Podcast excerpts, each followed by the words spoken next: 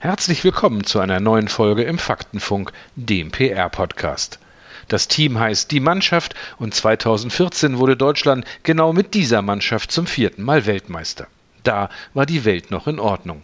Im Corona-Winter 2021 sind sich die Medien, der Bundestrainer und der DFB nicht mehr grün. Der weltgrößte Sportverband, der Deutsche Fußballbund, hat eine veritable Kommunikationskrise. Darüber wollen wir heute reden. Ihr Host Dr. Roland Heinze begrüßt gleich Dr. Christoph Bertling, Kommunikationsforscher an der Deutschen Sporthochschule in Köln. Viel Spaß!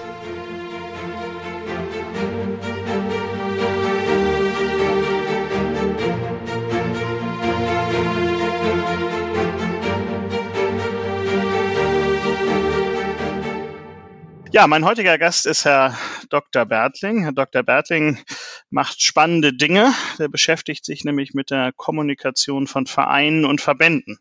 Und was lege da näher, als einfach mal auf die Kommunikation des DFB zu schauen? Ähm, es sah ja lange Jahre so aus, als ob DFB und Medien ein Herz und eine Seele sind. Gut, okay, erste Brüche gab es dann bei der WM in Russland, als ähm, man nicht mal mehr die Gruppenphase überstand und Trainer und Verband dann die Verjüngung und den Neuanfang ähm, beschworen. Ähm, doch seit dieser Niederlage ist das ähm, Tischtuch ein wenig zerschnitten. Die Niederlage gegen Spanien 0 zu 6 historisch hat dann noch ihren Teil dazu beigetragen. Der Bundestrainer findet in der Öffentlichkeit dann erstmal nicht mehr statt und der Verband äußert sich nur noch dürr. Von Spiegel bis Bild waren sich eigentlich einig einig. Jogi Löw sollte gehen. Jetzt kann das ein Desaster sein, das kann aber auch Strategie sein, wissen wir alles nicht. Ähm, wer es aber ganz genau weiß, ist Herr Dr. Bertling, der sich damit auf der wissenschaftlichen Seite beschäftigt, wie sich ähm, Vereine und Verbände kommunikativ verhalten. Und da liegt die Frage nahe, welchen Fehler hat der DFB denn hier aus Ihrer Sicht gemacht? Ähm, er hat sicherlich, also ich glaube, man muss in der Gesamtstruktur, und ich möchte mich erstmal bedanken für Ihr Interesse und äh, für das Gespräch. Ähm, ich denke, man muss die Gesamtstruktur dieser Sozialverbände erstmal sehen. Das sind sehr besondere Institutionen, die mit Krisenkommunikation eigentlich von ihrer grundsätzlichen DNA ähm, nicht sehr viel zu tun haben, sondern äh, ein DFB ist ein, ein Riesenkonstrukt. Das ist der größte ähm, Verband, Einzelverband der Welt äh, mit äh, ungefähr sieben Millionen Mitgliedern. Und es ist sehr, sehr schwer, eine Kommunikationsstrategie überhaupt zu erstellen.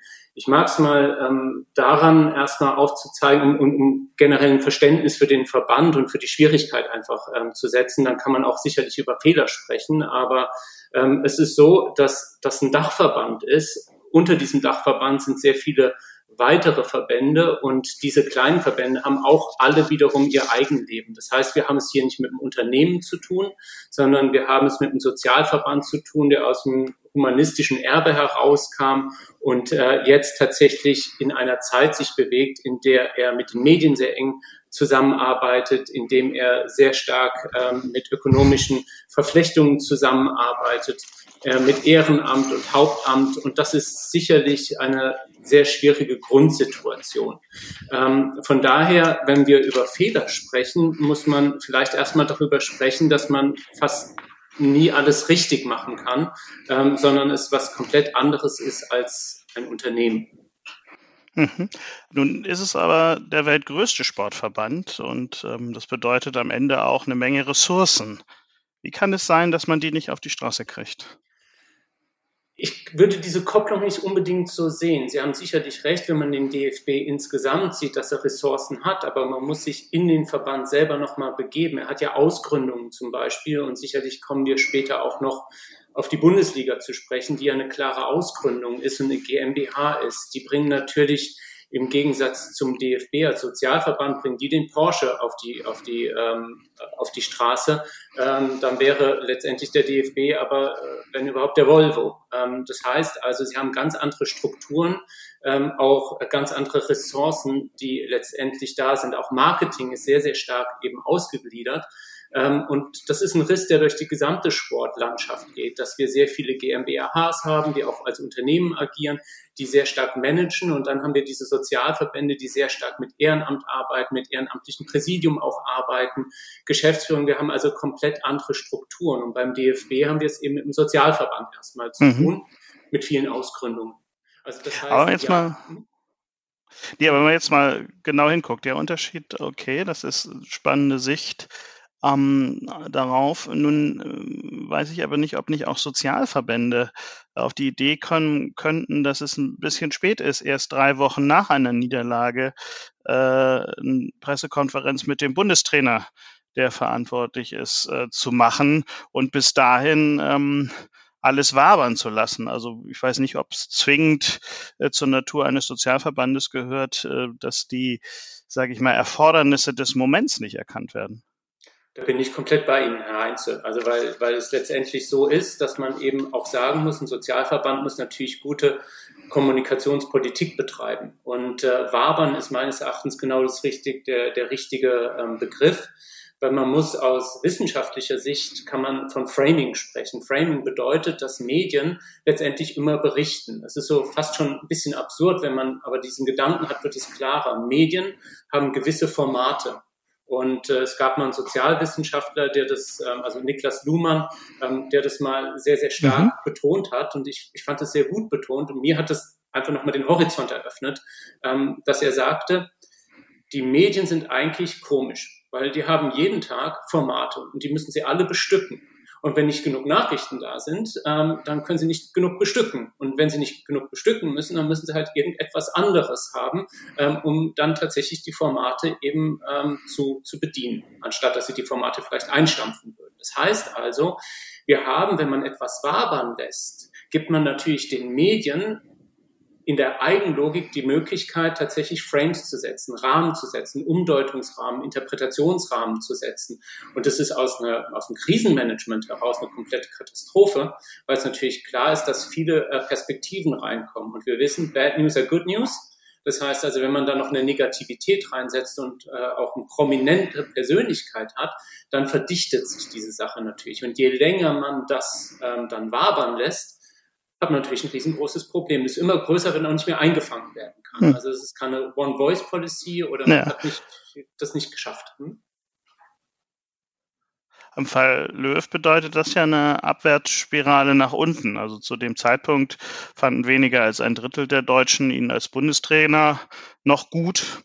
Ähm, nun darf er bis zur Euro 21 weitermachen, aber das hilft ja nun ihm in seinem Nimbus, den er ja lange Zeit hatte, auch nicht. Jetzt kommt er immer eher ein bisschen schrullig rüber. Das ist im Erfolg vermutlich egal, aber im Moment eben nicht, weil es keinen Erfolg gibt. Wie sollte er sich da verhalten? Ich finde, er ist in einer sehr, sehr schwierigen Situation. Also ich würde da ganz gerne ähm, mit Watzlawick ein bisschen drauf antworten, weil das erhält uns eigentlich nochmal die Situation, wie Kommunikation eigentlich funktioniert. Also wenn wir, ähm, wie Sie gerade gesagt haben, dass er vorher relativ ähm, schrullig schon ähm, herüberkam, hat man das gedeutet. Man hat es gedeutet mit einem Erfolg. Ähm, und Kommunikation funktioniert eigentlich meistens so, dass wir zwei verschiedene Ebenen haben. Wir haben einerseits die Ebene des Inhaltes, also des Erfolges, und zweitens den Bedeutungsrahmen, quasi wie interpretiere ich ein Verhalten von einer Person. Und wenn er Erfolg hat, dann interpretiere ich dieses Schrullige als etwas, was besonders wichtig ist und was vielleicht auch zum Erfolg geführt hat.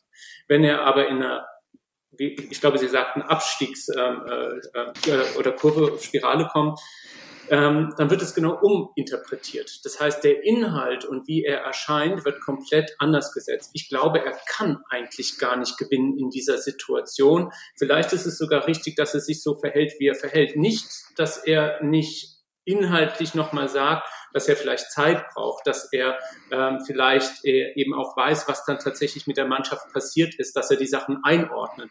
Aber an seinem grundsätzlichen Verhalten, wenn er das verändert, das könnte natürlich dann dazu führen, dass man ihn auch nicht mehr als authentisch annimmt. Und da gibt es ein großes Problem, denn das Vertrauen in den DFB würde ich als gestört ansehen. Es gibt eine Vertrauenskrise, ähm, die, die sich auch durchaus nachvollziehen lässt zwischen den Medienschaffenden und dem DFB. Und die schlägt in der Krise komplett durch.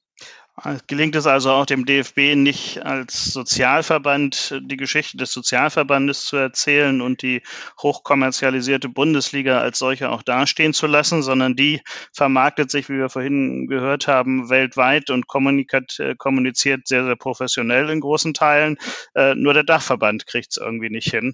Ähm, was wäre denn da Ihre Empfehlung? Gibt es Möglichkeiten für den DFB ähm, aus dieser Reputationskrise, die es ja am Ende ist, sich zu befreien?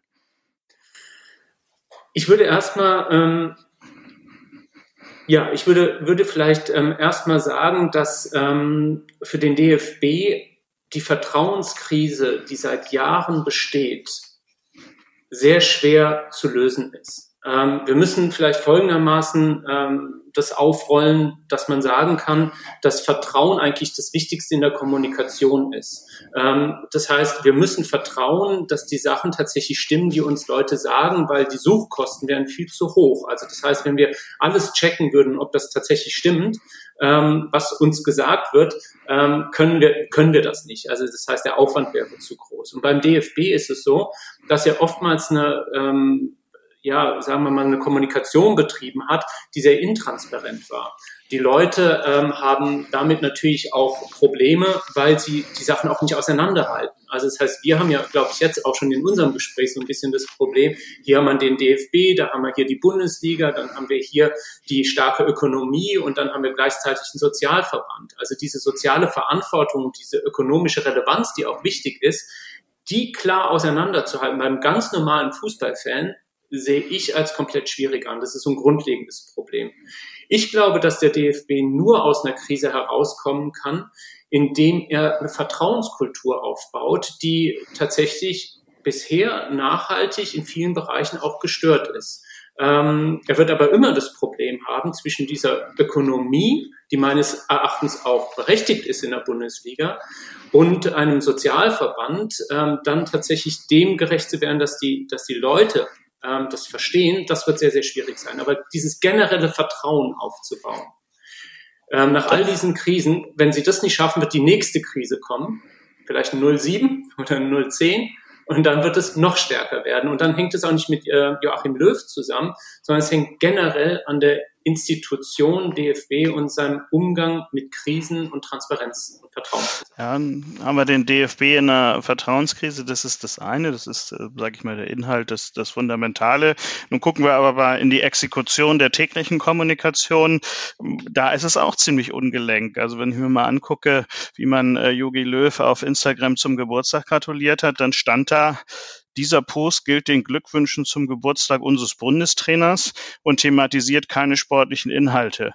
Wir bitten um respektvollen Umgang in den Kommentaren. Das hört sich mehr als Disclaimer, wie ein Disclaimer denn für einen Glückwunsch äh, für einen Bundestrainer an. Ähm, und der DFB scheint es ja so ein bisschen erkannt zu haben, dass es da ein Problem ist, äh, gibt und hat die Miriam Berle geholt. Die war vorher Director Communications bei Goodyear und hat die sich für Öffentlichkeit und Fans geholt. Eine Frau mit Erfahrung im Change Management.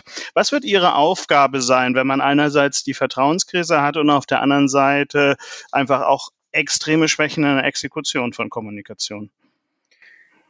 Meines Erachtens ähm, haben Sie jetzt so zwei, drei verschiedene Bereiche ähm, angesprochen und ich versuche mal auf die Bereiche ein bisschen einzugehen. Also das heißt, dieser Glückwunsch, Sie haben es ja sehr diplomatisch ausgedrückt, ähm, der ist natürlich kommunikativ ähm, sehr, sehr ungelenk, ähm, um es freundlich auszudrücken. Es zeigt nämlich also noch diplomatischer fast. Ähm, das heißt, äh, meines Erachtens haben sie nicht verstanden da drin, dass soziale Medien entweder bediene ich sie und sie sind tatsächlich öffentlich und offen, ähm, aber dann kann ich es nicht mehr von oben denken. Und das ist diese alte Struktur, dass ein Verband denkt, er hat ein Präsidium, er hat eine Geschäftsführung, er hat die Möglichkeit von oben herunter die Sachen zu dirigieren und die Kommunikationsstränge unter Kontrolle zu haben. Das hat man noch vor zehn Jahren bei ganz, ganz vielen Verbänden, vielleicht sogar noch vor fünf Jahren gemerkt, dass sie nicht in der Lage waren, eine Offenheit zu entwickeln, Diskurs auch zu entwickeln, einfach auch einen Widerspruch zuzulassen, sondern den Widerspruch haben sie immer als etwas Negatives angesehen.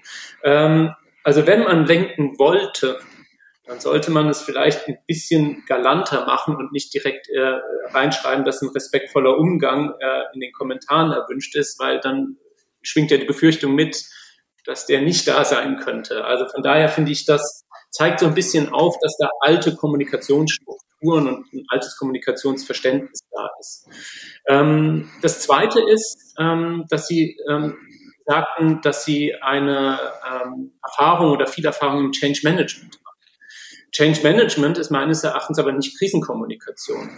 Change Management ist für mich etwas, was man sehr planvoll machen kann, indem man eine Strategie entwickelt, planvoll die Sachen setzen kann. Und die sind auch absolut wichtig, wenn man mittel- bis langfristig vorgeht. Eine Krisenkommunikation ist das, was mit einem passiert und was man nicht will.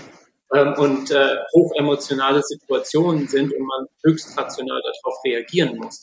Also das heißt, diese Stärke mag eine Stärke im Hintergrund für Nachhaltigkeit sein, das kann ich nicht einschätzen, aber sie ist keine Stärke in diesen äh, in der Krisenkommunikation und zum Beispiel auch nicht mit dem medialen Umgang. Also das heißt, wie man mit Medien umgeht, weil Change Management oftmals sehr stark auch intern ähm, Kommunikation.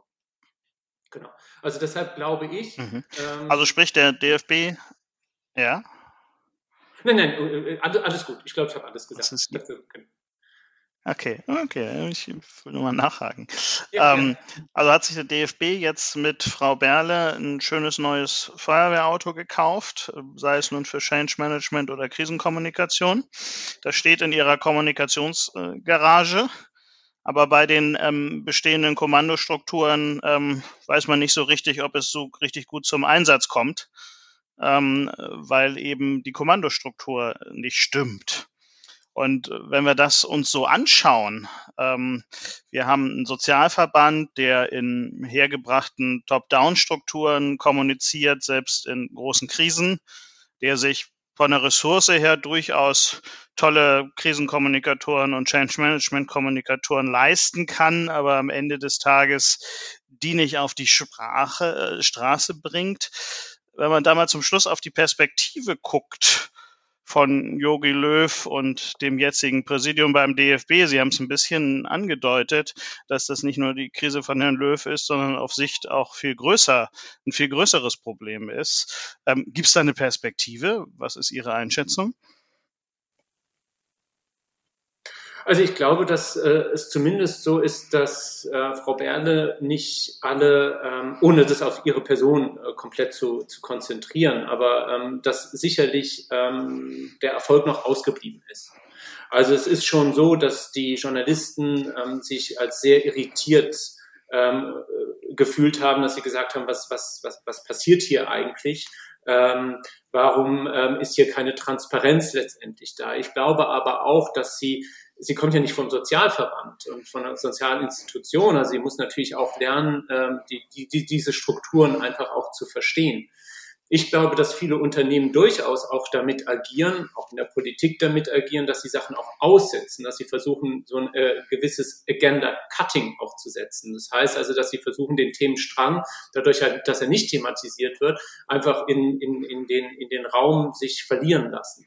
Ähm, das funktioniert aber hier nicht. Das ist ein viel emotionaleres Umfeld. Man muss die Emotionen verstehen, die mit dem Sport einhergehen, die, die schön sind, die aber auch überbordend sind. Ähm, und andererseits muss man einfach auch verstehen, genau diese ökonomische Relevanz, diese Transparenz und gleichzeitig Sozialverantwortung zu verbinden. Und da würde ich noch viel Arbeit ähm, sehen, aber es ist auch ein schwieriger Job. Also das heißt, es sind viele Krisen da gewesen. Wir haben von Manipulation, von Korruption auch gesprochen. Wir haben einen extremen Machtkampf, der durch die Medien auch wabert. Also ich glaube, ähm, das Wichtigste für sie ist, was ich vorhin versucht habe zu erwähnen, Vertrauen aufzubauen. Weil wenn sie das Vertrauen nicht aufbaut zu den Medienschaffenden und zur Institution, dass sie ihre soziale Aufgabe auch übernehmen kann, trotz aller Ökonomie, wird, äh, wird es sehr, sehr schwierig sein. Und der DFB bewegt sich momentan sicherlich ja. in einer sehr schwierigen Situation. Das hat nichts mit Joachim Löw alleine zu tun, sondern mit einer, mit einer Krise nach der nächsten Krise, die jetzt mittlerweile sich auch teilweise überlagern. Also ein Journalist kann sehr viele Sehr spannend. Ähm, das glaube ich auch. Und je weiter die EM verschoben wird, desto mehr wabert's. Ähm, natürlich für den Verband ähm, auch kein, keine gute Situation. Ähm, ich darf mich bedanken. Ähm, ich sag mal den Bogen über Luhmann zu Watzlawick, zu Löw und der deutschen Medienlandschaft und den Unterschied zwischen einem Sozialverband wie dem DFB und seiner Liga ähm, ist, glaube ich, ein spannender Überblick gewesen, wo eigentlich die Herausforderungen für den DFB liegen. Und ähm, da bleibt dann nur zu hoffen, dass die Mannschaft als Botschafter des Landes äh, und des DFBs natürlich auch am Ende ähm, wieder in die Erfolgsspur zurückfindet. Ähm, dann werden viele Probleme zwar nicht gelöst, aber vielleicht erstmal erfolgreich abgedeckt. Und ähm, wir sind gespannt zu beobachten, wie es da dann weitergeht ähm, bei den Fußballverbänden in dieser Republik. Ja, ich darf mich bei Ihnen bedanken, ähm, nicht ohne einen kurzen Ausblick auf die nächste Runde. Da beschäftigen wir uns um mit dem Thema Moral in der PR und die Frage, wie glaubwürdig wird eigentlich die Debatte um Nachhaltigkeit verkauft und nachgefragt. Und ich darf mich verabschieden. Ich bin Roland Heinze und war heute Ihr Host und Gastgeber im Faktenfunk.